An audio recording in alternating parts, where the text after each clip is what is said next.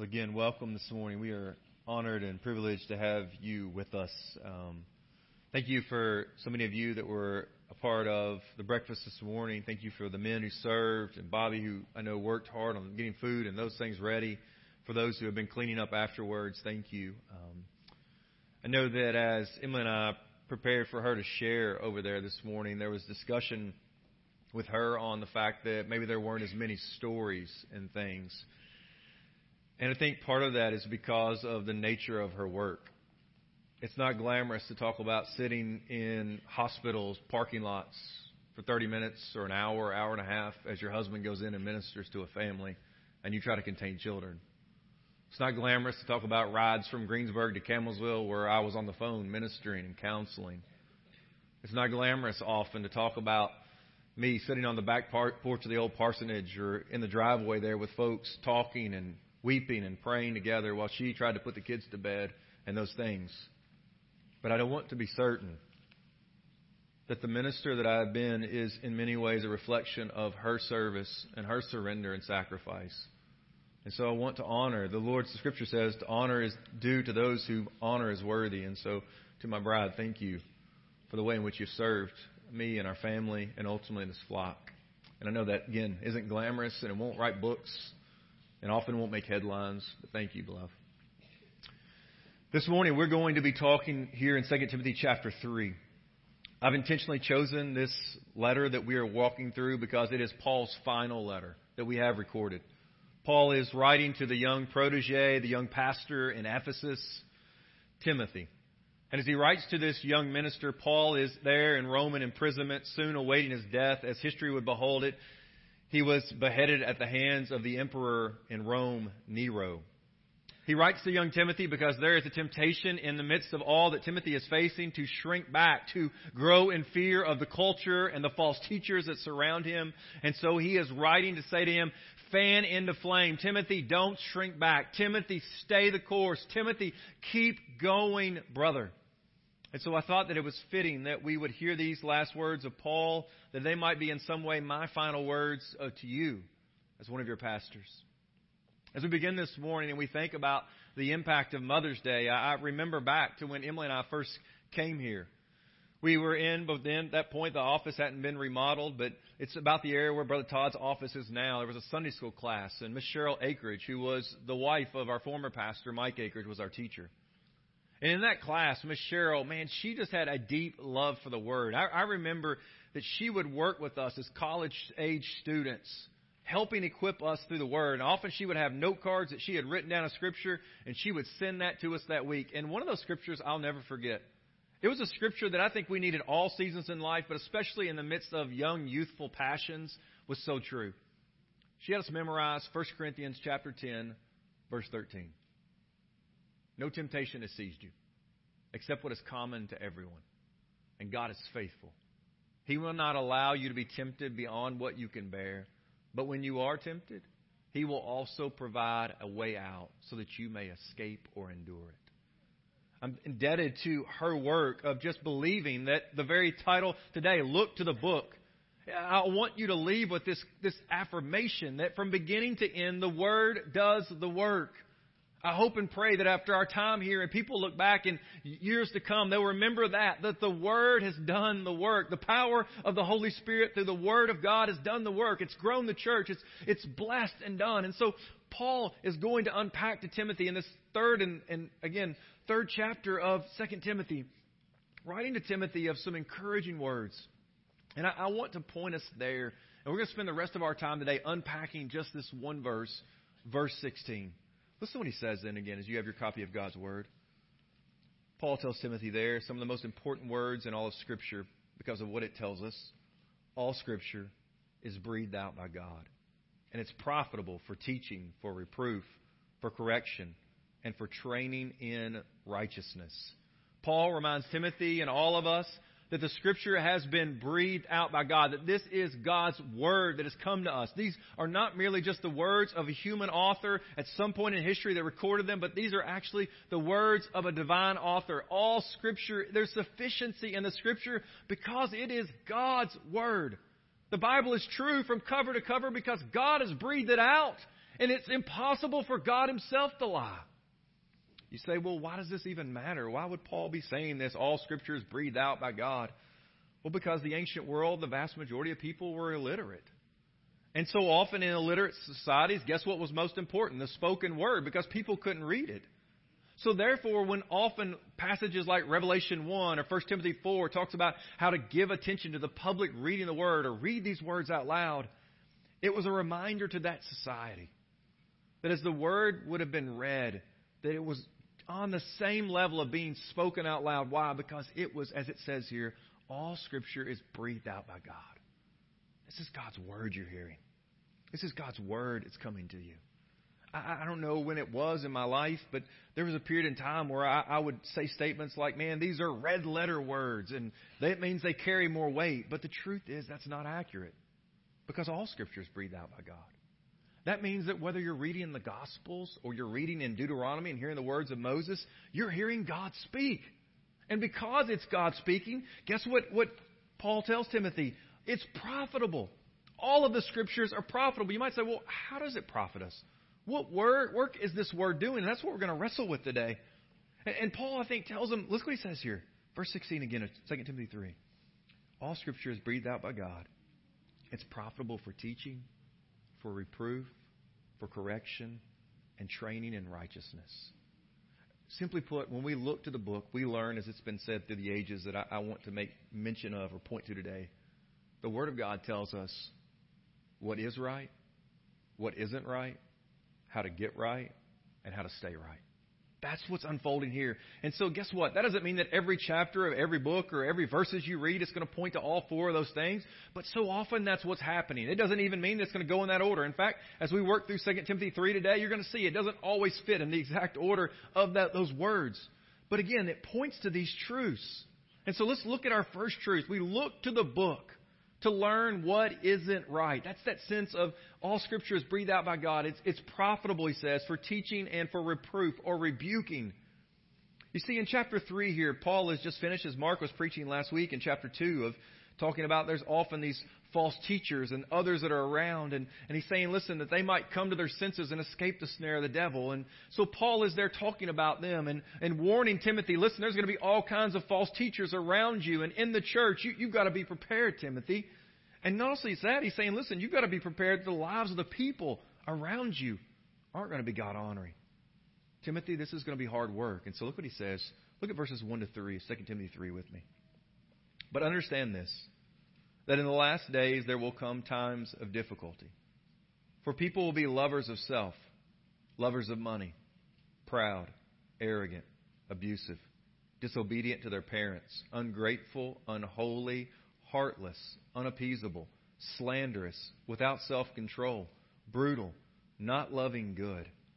He's going to go on to talk there more further in a minute. But listen, Paul begins there. Understand this. He says that in the last days there will come times of difficulty. We might ask, well, when are the last days? Like, when did that happen? Well, I don't have time today, but if you look back, Acts chapter two, verse seventeen, Peter's on the day of Pentecost, and he quotes the prophet Joel, and it, where the prophet says that in the last days God would pour out his Spirit on all people, right? And the reminder is, guess what? We've been in the last days now for some two thousand plus years.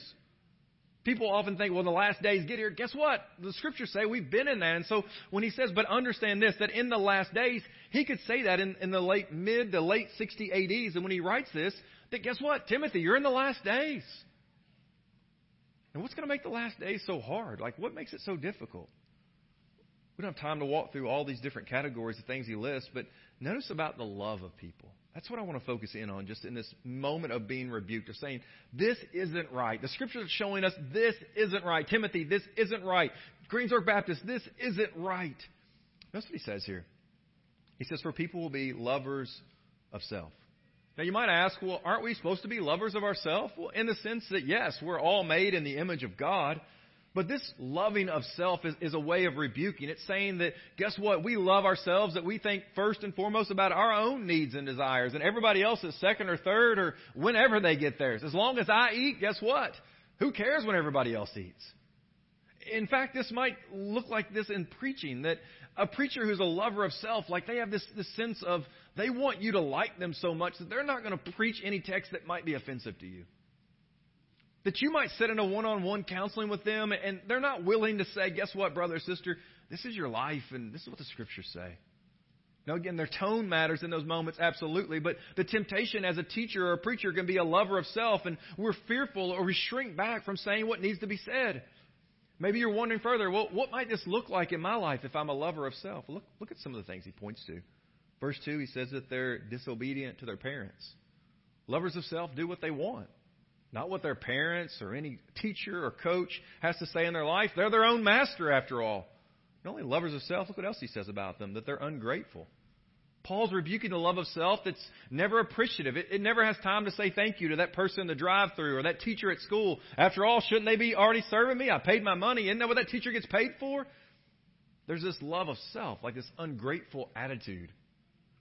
But Paul's not rebuking not only those who love themselves. Look what he says there further in verse two. For the people will be lovers of self, and they'll be lovers of money.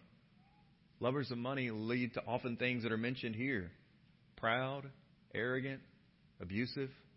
Everyone else is just a means to our own end. I shared at the beginning of the sermon there about our former pastor, Mike Akeridge, but I can remember so many times. But I, I remember this one epic moment. We were in the hallway having this discussion, the basement hallway. I think it was after a Wednesday night. We got all the kids in, and it had just been a busy time. And I was just like, man, brother Mike, what a night. And I was like, man, do you have any wisdom for me? And he said, I'm going to pass on to you what was often passed on to me. Leave the women and the money alone. I can still hear him saying that in that hallway in that moment. And guess what? There's this sense of leaving the women and the money alone. He's, he's talking about that here. He's warning. Listen, be careful. Be warned. And not only that, look what he says to them here. Verse, verse three and four, carrying on. He says that in the last days, people are going to be heartless, unappeasable, slanderous, without self-control, brutal, not loving good. They're treacherous. They're reckless. They're swollen with conceit. Notice what he says here, this statement. Lovers of pleasure rather than lovers of God. I think that's one of the things Mike was saying to me there. Brother Mike was saying, listen, that, that's what it looks like. This leave the women and the money alone, this loving of pleasure.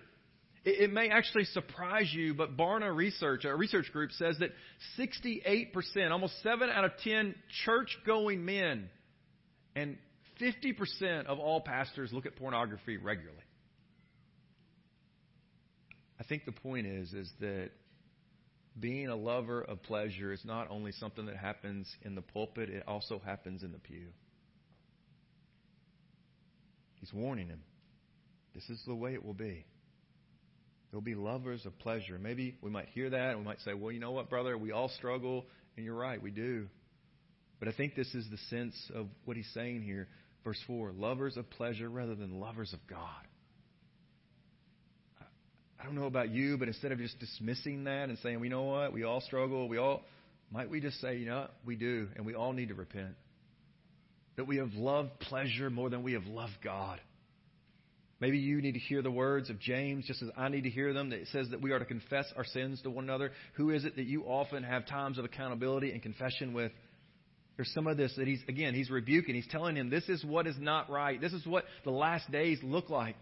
And so what is Timothy to do? Well, look what he says in verse five. He says they have the appearance of godliness, but they're denying its power. And notice what his statement. This is the only command he gives to Timothy in the midst of these first nine verses. Avoid such people. Again, the context leans itself to say he's speaking about there in the church and that there's going to be false teachers and other brothers and sisters in the church who are professing one thing and living another. And we don't have time today, but if you were with us months back in First Corinthians five, we talked about church discipline and what that looked like. And there seems to be that tone that Paul's there saying. But notice what else he does. He's making clear what it means who we're not to avoid. First Corinthians chapter five, verse nine and ten. Hear it now. I wrote to you in my letter not to associate with sexually immoral people. Not at all meaning the sexually immoral of this world, or the greedy and swindlers or idolaters. Since then, you would need to go out of the world. And he goes on to say, listen, I'm talking to you about those that are in the church, those who are claiming to be one way and actually living another. Paul says to us, we are to be in the world, but not of the world. And so he writes and goes on in verses six through nine. He begins to talk to them about how false teachers are going to act in the church. He says they're going to take advantage of, of women. In some ways, we see in First Timothy four that Uh, he was writing there, and Paul says there's false teachers that are telling people that you shouldn't marry. Or in in the church at Corinth, they were saying, guess what? If you are married and you want to prove how spiritual you are, then husbands and wives deny each other that physical intimacy. And Paul's like, no, that's what marriage, part of what marriage was designed and created for. And so Paul is writing here, and he, he's, he's exposing these lies. And he says, guess what? There will come a day, verse nine, when these that have lived this way, contrary, he says, they won't get very far. For their folly will be plain to all, as what that as was that of those two men, referring back to the Egyptian magicians that he's quoted in verse eight. Paul says there's going to come a day when people will be exposed. There ought to be a sense in which, for all of us, that probably creates a nervousness. And you can either try to reassure yourself of your own goodness and you're not that bad, or you can do the very things we've been singing about this morning and come and find that there is no other plea than the blood of Christ. This is all my righteousness, we sang. This is all my hope and peace. Nothing but the blood of Jesus. Or you continue and find yourself exposed. I'm assuming that by this point, most of you have heard of the evangelist who passed away, Robbie Zacharias. Rabbi Zacharias had a, had a great and powerful ministry and influencing many by the preaching of the Word of God. But after his death, it began to be known and began to come out that he was actually a lover of pleasure. As different women after women began to testify about this man's ministry, you see, that was the truth that will not get very far, for their folly will be plain to all. It was that of those two men. There'll come a day of being exposed. And brother and sister, I urge you with all that is in me, in the midst of hearing this, what is not right, this rebuke, don't let it let you withdraw to, from Christ, but instead let it urge you toward Him. Paul's saying to the church, there are difficult days that are here, and there are difficult days that are coming, and that's not because I'm leaving G B C. No, he's saying this is because times are difficult. You live in difficult days. You are living in the last days, so to speak. Paul says that these people, it's going to be challenging because it's not only they're going to be in the church, he's speaking that there's going to be people in leadership that are this way. And I think, again, we've all heard those stories. He reminds them here, guard your own heart. I don't know if Paul was speaking to you and warning you about what isn't right in your life today, what would it be? What would he be referring to? You see, the Scriptures, we need to hear it because the Scriptures remind us, that it, it reproofs us, it rebukes us, it, it's telling us this isn't right. So again, it's the Scriptures are worthy, right? That we need to look to the book to learn what isn't right, but secondly, we need to look to the book to learn what is right. That's what he says there. All Scripture is profitable for teaching, telling us this is the way, this is the way, walk in it. This is the way you want to live your life. Look what he says, beginning in verse ten and eleven. You, however, have followed my teaching, my conduct, my aim in life, my faith, my patience, my love, my steadfastness, my persecutions and sufferings that happened to me at Antioch, at Iconium, and Lystra, which persecutions I endured, yet from them all the Lord rescued me. I don't know about you, but as a parent, it can be really easy to tell your kid, hey, stop doing that, quit, give that back to your brother, stop doing that, get help. It's difficult. Right? To put down what you're reading or turn off the T V or pause the conversation you're in and, and to walk over to that kid and say, hey, it's not just simply that I want you to do that. Here's how I want you to do it. Here's what it is to do it right. This is what the fruit of the Spirit would look like in that moment. That's what Paul's saying in some ways here. Verse ten, you, however. Hey, listen, I, Timothy, I don't want you to only know what isn't right. Timothy, I want you to know what is right. I want you to know how to do it, Timothy. And, and what I'm calling you to do, Timothy, is guess what? Follow my teaching. Follow my conduct, my aim in life. Follow my suffering and persecution. Follow my patience and my love, my steadfastness. He's saying, listen, if you want to come to this school, Timothy, you can't be a one and done. You, you got to be a four-year player. He's saying, listen, th- this won't happen just in a moment, in a quick, just, just blink of an eye. This is long-term work. Discipleship is long, and it's hard, and at times it doesn't appear to be growing. But he's reminding Timothy, listen, Timothy, you followed me, brother. You've seen me. You see, I think it's a reminder that just because you're doing it right doesn't mean that things are going to be easy. But this is one of the reasons why we would urge the mothers in this room. This is why we're urging you to have your children in church. Just like we want our kids to learn under the best sports coach or music teacher, right? Or you want them to be around that farmer who can do it right, or that person that has those skills in baking, or whatever it may be. Why? Because we believe that that person has the influence and the ability and the skill set that they can help our kids get where they want to be. I think we should ask, how much more do we desire the things of God? How much more do we desire these things? Timothy had Paul's life to follow. He had spent time. I can't urge you enough. Sunday school matters. Emily was testifying to that earlier, just of the work. I've testified at the beginning of this sermon as even a college-age student, the influence that Cheryl Akeridge was having on me as she was working with me, memorizing scriptures and verses. Wednesday night, your kids showing up. Guess what? It's not just simply about what they're learning. It's also what they're seeing. They're seeing leaders in the church that are willing to sweep the floor after them. They're seeing people that are standing at the doors to make sure they're safe and guarded. They're seeing people that consistently show up at their home and drive the bus. They're seeing these people week after week serving and cooking. They're seeing so many things that are not glamorous in the eyes of this world. But it is showing them not only by what they are learning and hearing from this blessed word, but by the way of life. Those leaders all around your children are saying to them, come, follow me. Follow the one who has made me a fisher of men. Teachers, thank you. Workers and servers, thank you. You see, that is, as Paul says, my aim in life. That's a different aim in life. Not to be first, but to be last. But we know that our Savior who said, indeed, it's good to be last. He said, because the last in God's kingdom will actually be first, and the first God's kingdom should be last. Paul is writing further, and he's saying to him, listen, the way of the cross is one of suffering. He's already reminded him, look what he says there in verse eleven, persecutions and sufferings that happened to me at Antioch, at Iconium, and at Lystra. You see that this was the very area in which Timothy grew up. This was his home place. He's seen, right? And we know that it was there, that Derby, Lystra area, that Paul was literally stoned almost. They thought he was dead. They had drug him out of the city. They stoned him. They thought he was dead. They left him. By God's power, he's raised back up and begins to go and minister. That's right around where Timothy lived. So he's like, Timothy, you're aware of my sacrifice, of what happened to me for the sake of the gospel. And Timothy, I want to be clear, brother. I do not regret it. Hold fast, Timothy. Wow, look what he says, verse twelve. Indeed, all who desire to live a godly life in Christ Jesus will be persecuted, while evil people and impostors will go on from bad to worse, deceiving and being deceived. Hear that again. Look, listen to this. We live in a culture, in a world, prosperity gospel. We're going to Africa, man. It is rampant there, the prosperity gospel. Listen to this.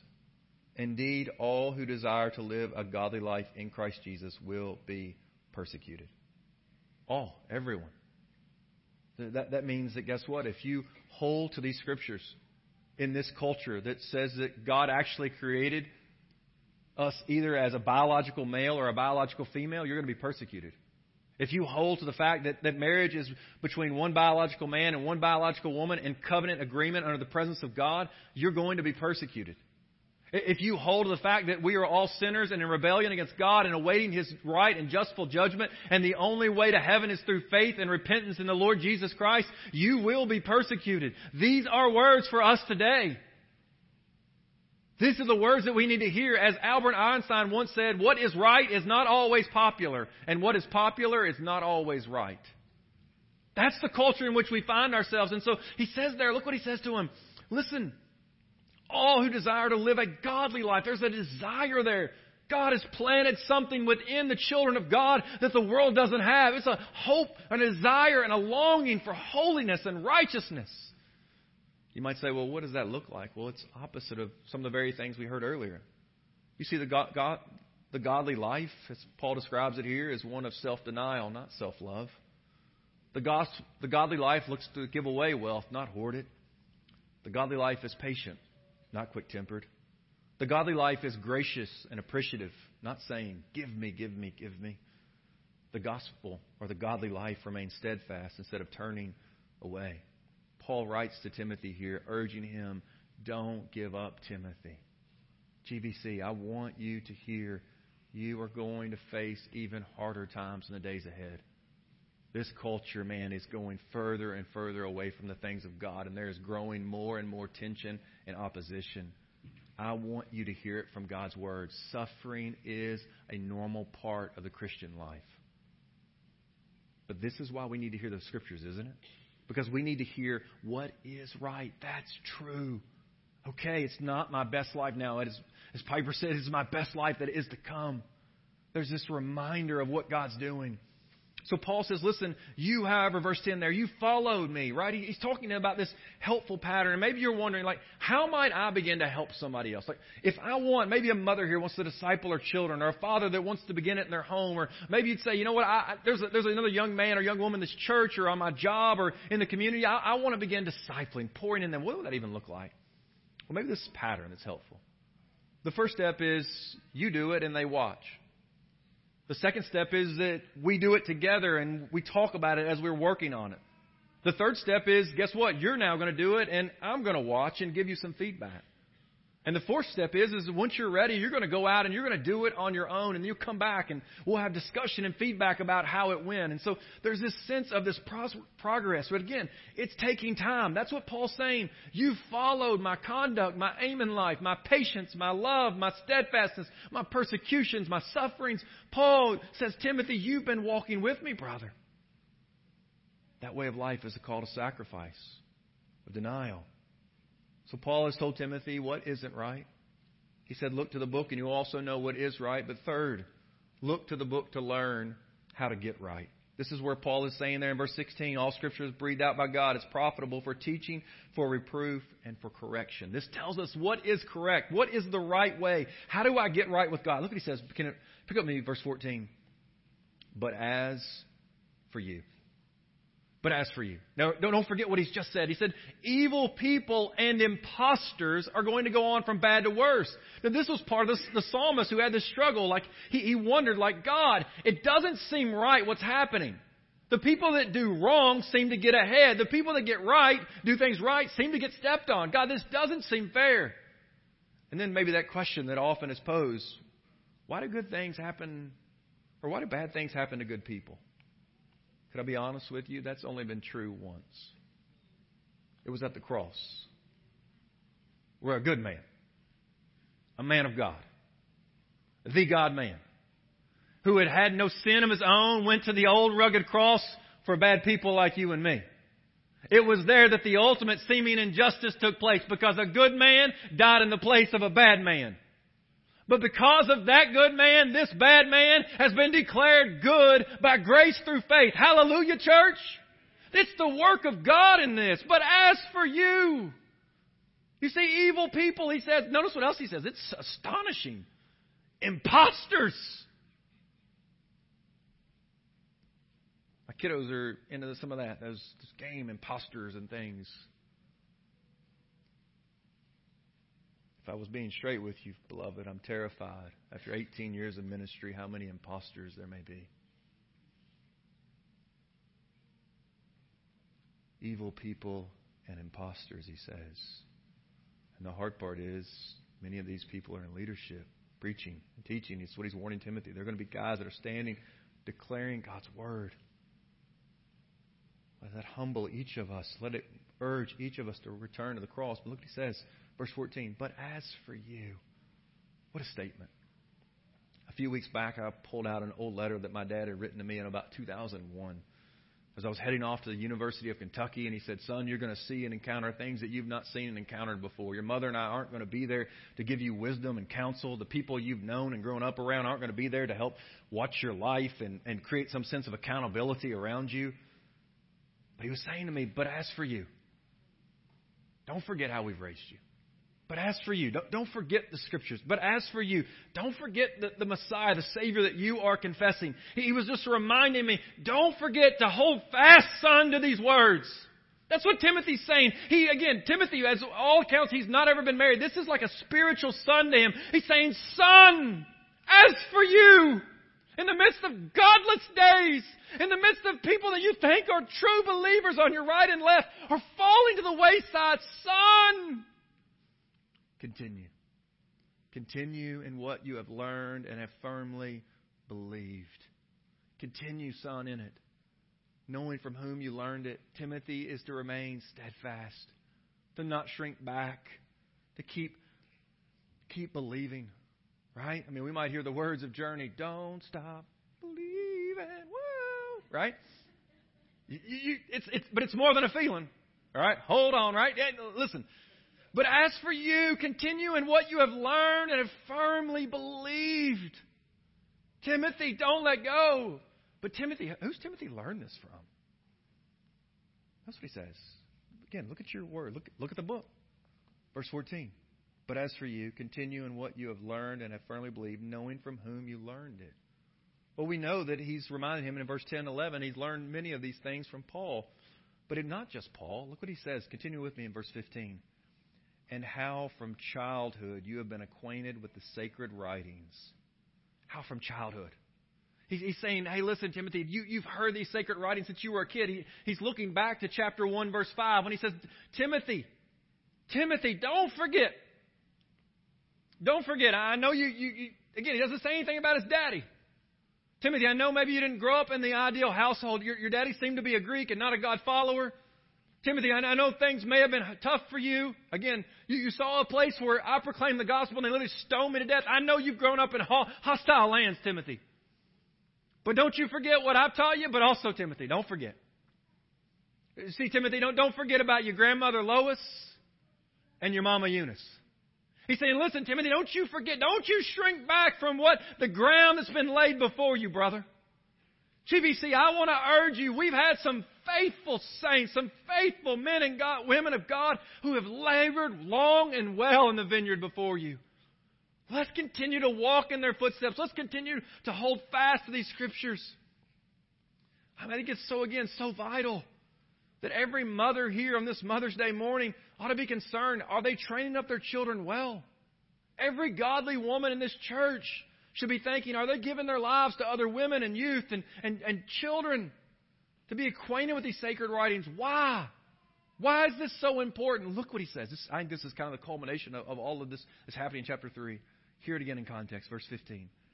And how from childhood you've been acquainted with the sacred writings, which are able to make you wise for salvation through faith in Christ Jesus. This is mightily important because of where it leads. He says it leads and points there. I wrote this today, not knowing her family would be here with her, but I wrote it, and so I'm just going to read it anyway. That's why godly women like Maxine Judd spend time each morning on the phone discipling others in the Word. That's why great men of God like Ray Akery sacrificed their Monday nights to go and help a man and teach him the Sunday school lesson for that week because he was homebound and couldn't come. Why do they do such things? Why do they continue to do such things? Why do others in this congregation continue to do such things? Because they know and they believe that only the Word of God is able to make one wise for salvation. Hallelujah. It's the power of God. This Word is able, he says. It's able to make you wise for salvation through faith in Christ Jesus. You see, the Word of God tells us what isn't right. It tells us what is right, but it also tells us how to get right. And that's what he says. Look what he says here. It's able to make you wise for salvation. Well, what this? How does this come to us? He says it's through faith in Christ Jesus. Wise to what? Wise to the truth of God's Word. You see, God's Word in some way is a, is a bigger picture of what we're unpacking here today. You see, the Scriptures tell us what was right. Is that God created the world and everything in it, and He made man and woman in His own image, and they were in right fellowship with God and with one another. But then the Scriptures begin to tell us what isn't right. That soon that first man and woman, Adam and Eve, rebelled against God, and they went their own way and believed the lies of the enemy. But the good news is the Scriptures also tell us how to get right. That God so loved His world that He sent His only begotten Son, born of a woman, who lived the life that we were called to live, died in our place, and was buried. On the third day, by the power of God, He was raised again to life to tell us, guess what? We can get right by putting our faith and trust in Christ alone. And how do we, as we come to this place here of knowing what is right, or what? How do we continue to stay right? It's by being forgiven of our sins and receiving the gift of the Holy Spirit. You see, He's reminding him, Timothy, don't forget how from childhood you've been acquainted with the sacred writings. I was reminded this week, studying this passage, indebted to my own mother and her time of reading the Word of God to me before bed. I'm sure there were nights when I didn't seem to be listening, or my brothers. Nights when I may have fell asleep quickly. But the reminder is, church, the Word does the work. Paul was convinced that it did in Timothy's life. I'm convinced that it did in my own life. I want to know, are you convinced that it will in your family and your children's lives? Maybe you wonder here as a, maybe a mother, again, as we think about Mother's Day specifically, you say, well, Blake, where do I even start? I didn't grow up in a home. I, I didn't have that kind of mother who was reading and studying the Scriptures with me. Or I, I didn't grow up in a home that saw those things. Maybe you're wondering, where does it start? How does this Word do the work? I, I would urge you maybe to start just as if you picked up, in some ways, another book off the shelf. Begin at the beginning of a book. Maybe a book like Colossians that's short with four chapters that points to Christ and has many great things to say. Maybe if your child's a little older and there's much wisdom in the book of James. Or maybe study the Gospels together. And you know what will happen? That your son or daughter, your grandson or granddaughter, or maybe that young lady at the church that you're discipling, they'll start to hear what isn't right. They'll start to hear what is right. They'll start to hear what makes us right. And lastly, they'll hear, as we look on our final truth, how to stay right. Listen to this truth. Look to the book to learn how to stay right. This is, again, what Paul says back here now as we come full circle to verse sixteen and seventeen. All Scripture is breathed out by God. It's profitable for teaching, for reproof, for correction, and for training in righteousness. That, or in order that, that the man of God may be complete, equipped for every good work. As we look at the book, the Word of God is doing the work. And he's saying, listen, as you study these Scriptures, this breathed out Word of God, it's transforming you. God's work is at work in you. Maybe just for practical application, you need to ask, hey, what ways am I desiring or longing to become more and more like Christ? What, what areas of my life do I need to be cutting off and saying no to these sinful desires and pleasures and yes to the things of God? I, I'm being trained in righteousness, that or in order that. Let's go at Timothy. That the man of God may be complete, equipped for every good work. Timothy, you're facing challenging times. Your mentor, Paul, is going to be off the scene. People are going to look to rise up against you now. And he's saying, but look, Timothy, Timothy, you are equipped, brother. Timothy, you have enough. Greensburg Baptist, I listen, I, you have the sufficiencies because you have the precious Word of God. It is God's Word that is able to make you complete. It is God's Word that is going to equip you for every good work. You have this blessed Word. It's enough. I think it's the one thing that, again, what makes God's people complete, it's just a steady diet of God's Word. A steady diet of hearing God's Word. I want to encourage every Sunday school class in our homes, in our own hearts as we read God's Word. Just trust and believe that the Word is doing the work.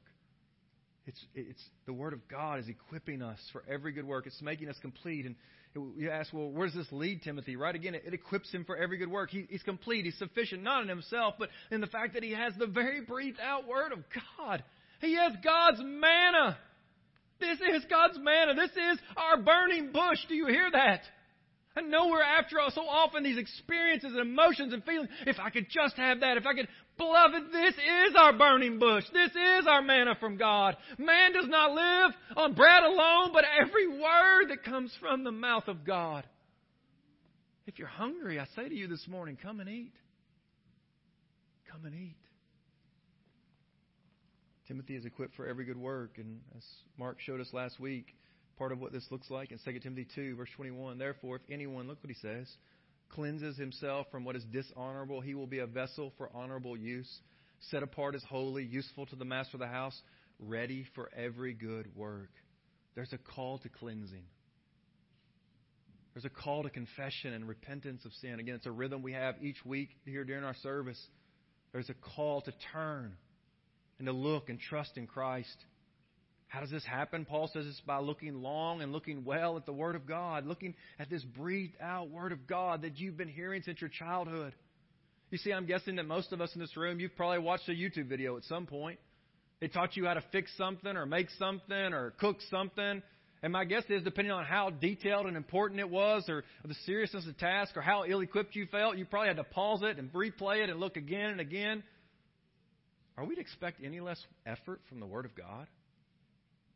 That we look to this book, oh, it, it's just it's going to be wrestling and struggling. It's hearing from others. It's saying, oh, I didn't get that right. I didn't see that right. I, help me, brother, sister. This is why we're studying the Word of God together as a church each Sunday. But in our Sunday school classes, in community groups, on Wednesday nights, we're just going deeper in God's Word.